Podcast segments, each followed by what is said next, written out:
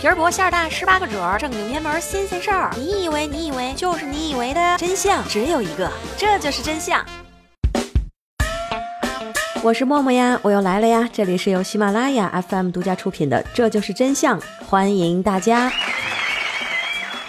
中国汉子们一般都不屑于精致养生，抽烟喝酒大保健，往往也不太注重自己的健康状况。谁说不在意？但是对于金枪不倒、雄风不减，汉子们高涨的荷尔蒙谈此色变，壮阳啊，不不不，真是令人同情。不过谁不想自己能够青春永驻呢？今天的节目，未成年误入，未成年误入，未成年误入。成年的我们留下来聊一聊，中国男人们为了壮阳都吃了些啥东西。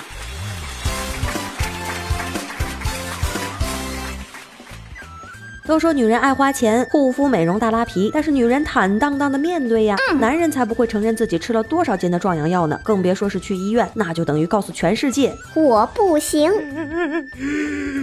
从古代到现今，不论是皇帝与平民，携手微商和庸医，汇聚各路神仙，向世人展示中华壮阳饮食文化的博大精深和在壮阳道路上撞了南墙也不回头的中国梦。中国人，中国梦，skr skr，滚！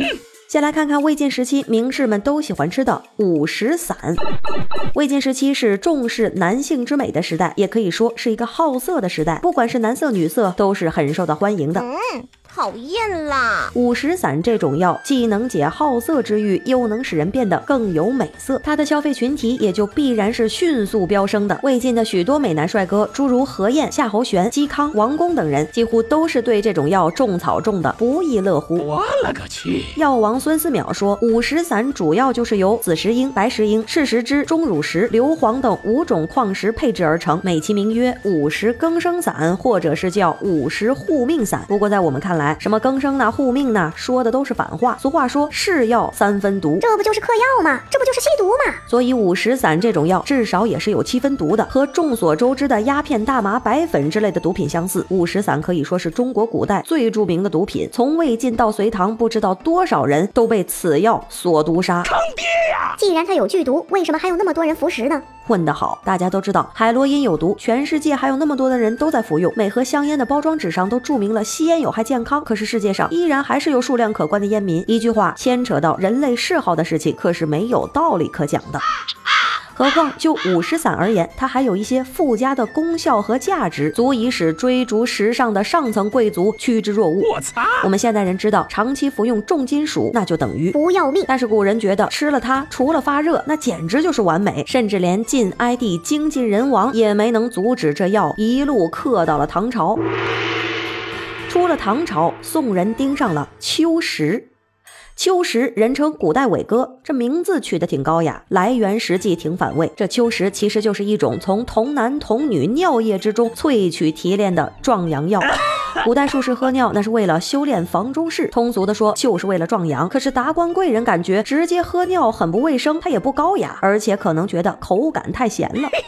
这也就有了炼丹者对尿液进行了再加工，炼成了秋实。从大众化的直接灌尿服尿碱到贵族化的萃服尿中精华，方士们进贡的秋实迎合了统治者的虚荣心态，堪称高级尿制品。秋实不够，还有升级版的红铅丸。这红铅可不是红色的重金属，它是处女的精血。我擦！外加多种中草药和矿物质，以及高级尿制品秋实。不要怀疑红铅丸的市场，因为它的代言人是嘉靖皇帝。大家好，明世宗嘉靖一朝为皇帝炼制春药是道士们的主要工作任务，最著名的研制成果就是红铅丸。嘉靖皇帝在位四十五年，竟然有二十多年是不举的。服用此药之后，龙心大悦，对床上之事的极致追求，直接导致了中国历史上第一次宫女起义，史称人淫宫变。好事者请自行百度。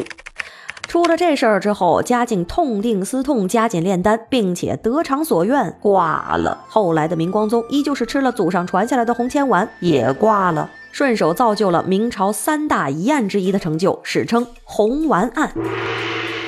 真的是古人太傻太天真吗？不见得，因为在壮阳这件事情上，现代人他也没有聪明到哪儿去。你们看，一旦某种生物被吹成了壮阳，那他们就离灭绝不远了。喂，幺幺零吗，我是穿山甲，我要举报。现代人的逻辑思维是吃什么补什么，羊肾、猪肾、海狗肾、虎鞭、鹿鞭、牦牛鞭，总之动物全套生殖系统呢全都是宝贝。更有甚者，以形补形，只要长得像，地里水里一起上。锁阳、松茸、肉苁蓉、秋葵、黄瓜、象拔蚌。太龟毛了吧？听老师的话，运动才是最靠谱的壮阳手段。真有了问题，请相信正规的医院、正规的医生，而不是用那些朋友圈的方子给自己再添了愚蠢这一病症哦。今天就到这里，下期不见不散。我是默默，爱你们，嗯。